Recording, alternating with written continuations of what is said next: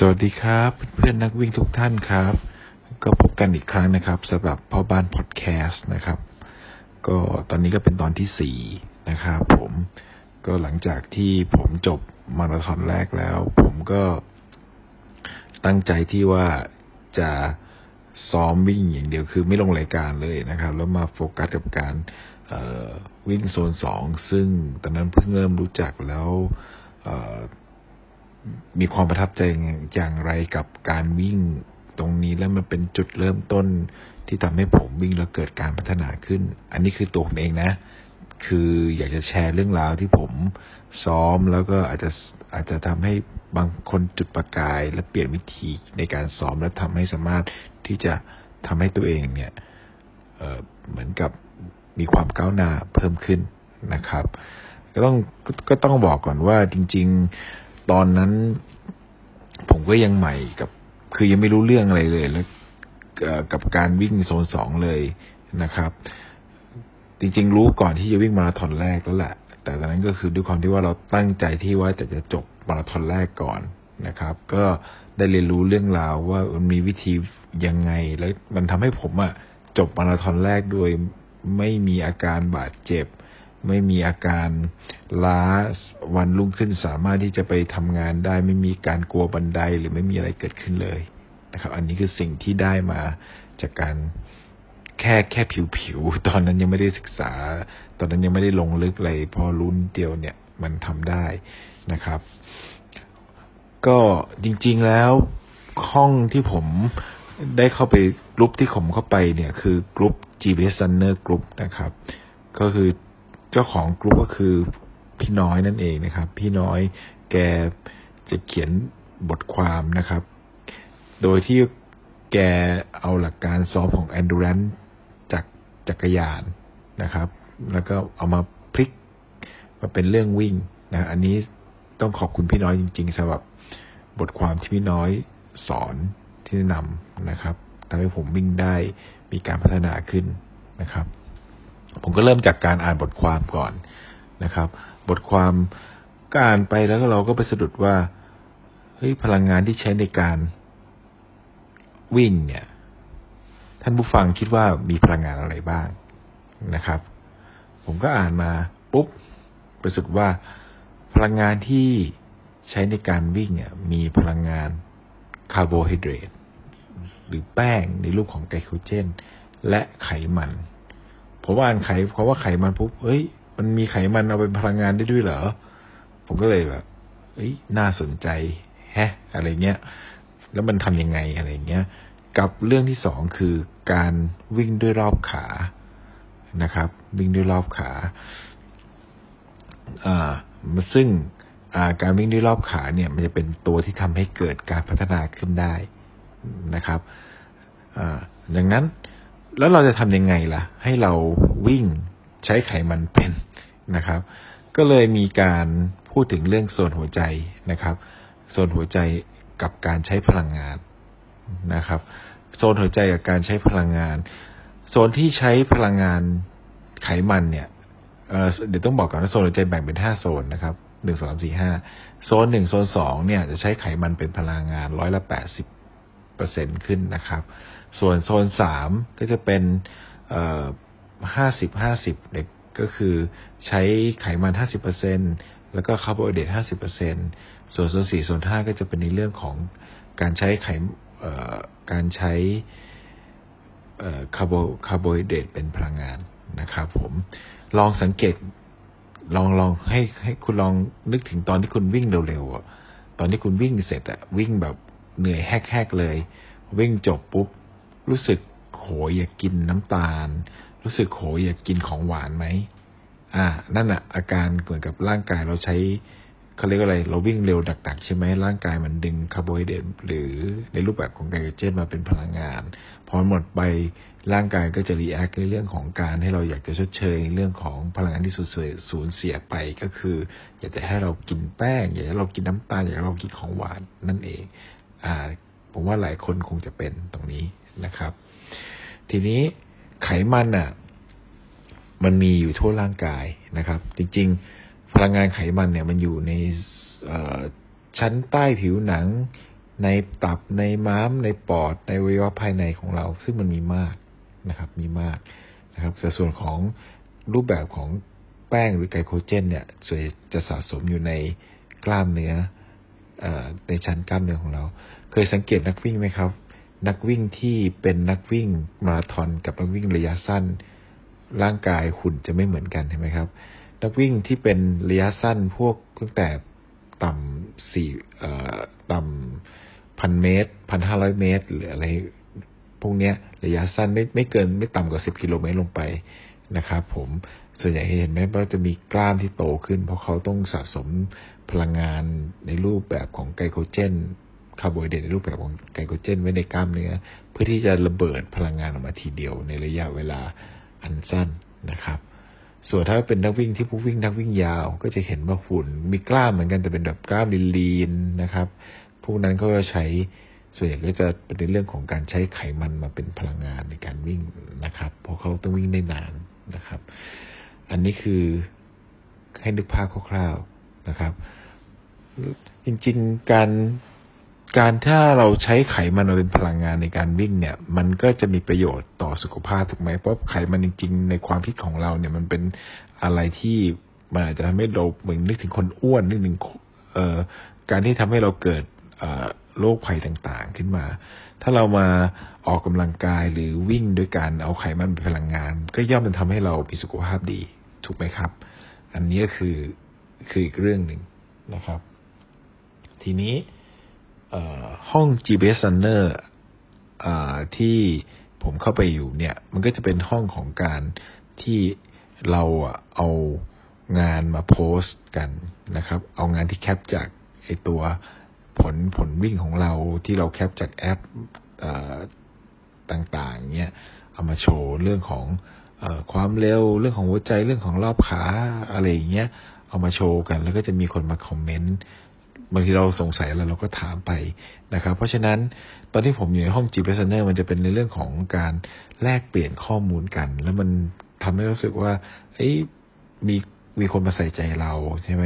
อ่าเราเราพอเรามีอะไรที่เรามีทริคอะไร เราก็ไปช่วยเผื่อแผ่บอกเพื่อนนักวิ่งในห้องนั้น มันก็เลยทำให้เกิดมีการเอ่อเหมือนกับว่าสร้างสัมพันธ์กันนะครับทำให้อยากจะซ้อมวิ่ง จะไม่อยากจะถึงอีกวันหนึ่งแล้วมันแบบเออเราจะทำได้ไหมจากสิ่งที่เขาแนะนำนะครับมันเป็นการกระตุ้นซึ่งกันและกันซึ่งทำให้คนออกมาวิ่งได้เยอะๆขึ้นนะครับ ทีนี้ ผมก็ต้องบอกก่อนว่าหลังจากที่เเข้าใจอะลุยลุอ่านบทความอ่านอะไรที่ที่เป็นที่พี่ที่ที่พี่น้อยแกเขียนไว้ เสร็จแล้วเรามาเริ่มที่จะลองวิ่งดู ทีนี้ก่อนจะวิ่งเนี่ย ต้องบอกก่อนว่าเออผมซ้อมแนวเนี้ยมันต้องเปลี่ยนกรอบความคิดในการวิ่งนิดหนึ่ง เพราะว่าจริง ๆ แล้วการวิ่งช้าๆหรือการวิ่งโซนสองมันเป็นการปรับพื้นฐานร่างกาย ดังนั้นมันจะไม่ใช่เรื่องของการวิ่งที่ใช้ความเร็วนะครับ เพราะร่างกายเราต้องมาหัดให้ร่างกายใช้ไขมันมาเป็นพลังงาน นะครับ เราก็จะต้องเปลี่ยนกรอบความคิดว่าแบบเราไม่โฟกัสที่ความเร็วนะ เราจะโฟกัสกันที่ใช้เวลากับร่างกายก็คือใช้เวลากับหัวใจนะครับ ในการเมนเทนให้มันอยู่ให้สร้างความเเคยชินของร่างกายก็คือการใช้ไขมันเป็นพลังงาน ให้หัวใจเต้นช้าในโซนสองพร้อมกับการเคลื่อนไหวไปด้วย เพราะฉะนั้นมันจะมีองค์ประกอบสามอย่างคือหนึ่งก็คือเวลาหัวใจแล้วก็ รอบขาหรือการ forming ในการวิ่งนั่นเองสร้างมีความสัมพันธ์กันนะครับ ผมหลังจากที่ลองซ้อม เพราะฉะนั้นมันคือมันคือการวิ่งช้า ผมก็เลยมาเปลี่ยนมาซ้อมในหมู่บ้านแล้วเลิกจาก city run ที่ที่แต่ก่อนชอบออกไป เพราะด้วยความเบื่อ ความเบื่อในการวิ่งที่เดิมๆแล้วก็ซ้ำเดิมๆแล้วก็อยากให้มันจบไปทีอะไรเงี้ยมาเป็นการซ้อมวิ่งช้าๆทีนี้ การพอหลังจากที่เรามาเริ่มซ้อมแล้วนะครับ ผมก็เลิกที่จะฟังเพลง ไม่ได้ฟังเพลง ไม่ได้โฟกัสหรือไม่ได้ฟังเพลงอะไรเลย มาโฟกัสที่การเคลื่อนไหว การหายใจนะครับ forming ที่เราลงวิ่ง การลงเท้าว่าแล้วก็การ control หัวใจนะครับ มันเป็นความสนุกอะ มันเป็นความที่ว่าแบบมันทำจน คือถ้าเราทำได้มันจะแบบเฮ้ยเราทำได้แล้วแบบ แล้ววิ่งไปเนี่ยมันก็เหมือนกับเป็นการสร้างสมาธิด้วย พอเราวิ่งจบชั่วโมงหนึ่งปุ๊บเนี่ยกราฟที่เราดูผลจากจากในแอปที่เราซิงค์ไปเนี่ย มันนิ่งจนมันนิ่งด้วย ผลต่างๆ มันนิ่งด้วยจนแบบ เฮ้ย เราทำซ้ำๆกัน จนร่างกายมันจำได้ ร่างกายมันชิน ทีเนี้ยมันก็จะแล้วพอ พออย่าลืมนะครับ พอเราวิ่งบ่อยๆเนี่ยไอ้กล้ามเนื้อที่เราใช้บ่อยๆ เนี่ย มันก็จะแข็งแรงขึ้นนะครับ อันนี้ทำให้เกิดการพัฒนาด้วยสำหรับคนที่ต้องการที่จะวิ่งเพื่อปรับเป็น performance เพื่อการพัฒนานะครับ พอเราทำได้เนี่ย มันก็จะดีใจแล้วเราอยากจะทำอีก แล้วเราก็เอาผลไปส่งไว้ในห้อง GPS Runner นะครับ ก็จะมีคนมาคอมเมนต์ให้กำลังใจอชอบกัน หรือเราก็ไปคอมเมนต์ให้กำลังใจเพื่อนนะครับ มันเป็นความสนุกนะตอนนั้นนะครับผมสำหรับในเรื่องของอการตั้งค่าโซนหัวใจนะครับ การฝึกรอบขาและทริคการฝึกต่างๆ เดี๋ยวผมอาจจะพูดเป็นอีกตอนหนึ่งไปแยกต่างหากนะครับ อีกทีหนึ่งเดี๋ยวติดตามกันได้ในตอนต่อไปนะครับ ก็ หลังจากที่เราผมก็เริ่มซ้อมที่บอกแหละ พอเราเขาเรียกว่าอะไรนะ เราไม่ลงรายการเลย เราก็มาโฟกัสกับการวิ่งผมเลยตั้งเป้าไว้ว่าสี่เดือน ลองดูสี่เดือน เนี่ยสี่เดือนแรกที่ซ้อมเนี่ย เรา มันจะเป็นยังไงสองเดือนแรกเนี่ย ผมซ้อมแต่วิ่งโซนสองอย่างเดียว ก็คือซ้อมคอนโทรลคุมหัวใจอย่างเดียวเลยคือให้ร่างกายมัน การเคลื่อนไหวกับหัวใจให้เราเข้าใจคอนเซปต์มันนะครับ โดยตั้งเวลาเป็นที่ตั้งนะครับ เวลาคือกำหนดชั่วโมงไปนะครับ พอเราเริ่มเข้าใจแล้วและกล้ามเนื้อเราก็เริ่มชินกับการเคลื่อนที่แล้ว พอเดือนที่สามเนี่ยก็เลยปรับตารางเพิ่มมีตารางความเร็วขึ้น ก็คือเพิ่มเรื่องของการขยับเป็นโซนสามบ้าง แต่หลักการซ้อมเหมือนเดิมก็คือ เอาโซนสัมพันธ์กับรอบขา แล้วก็ดูชั่วโมงเป็นหลัก ให้ร่างกายมันคุ้นชินนะครับ ก็ซ้อมวนไปวนมา จนครบสี่เดือนละ ผมก็เลยอยากจะเทสร่างกายตัวเองว่าไอ้สี่เดือนที่เราซ้อมมาเนี่ยมันมันมีเอ่อมันมีเป็นยังไงนะครับ แต่ต้องบอกก่อนนะครับว่าจริง ๆ แล้วในสี่เดือนเนี่ยผมแทบไม่ได้วิ่งเร็วเลย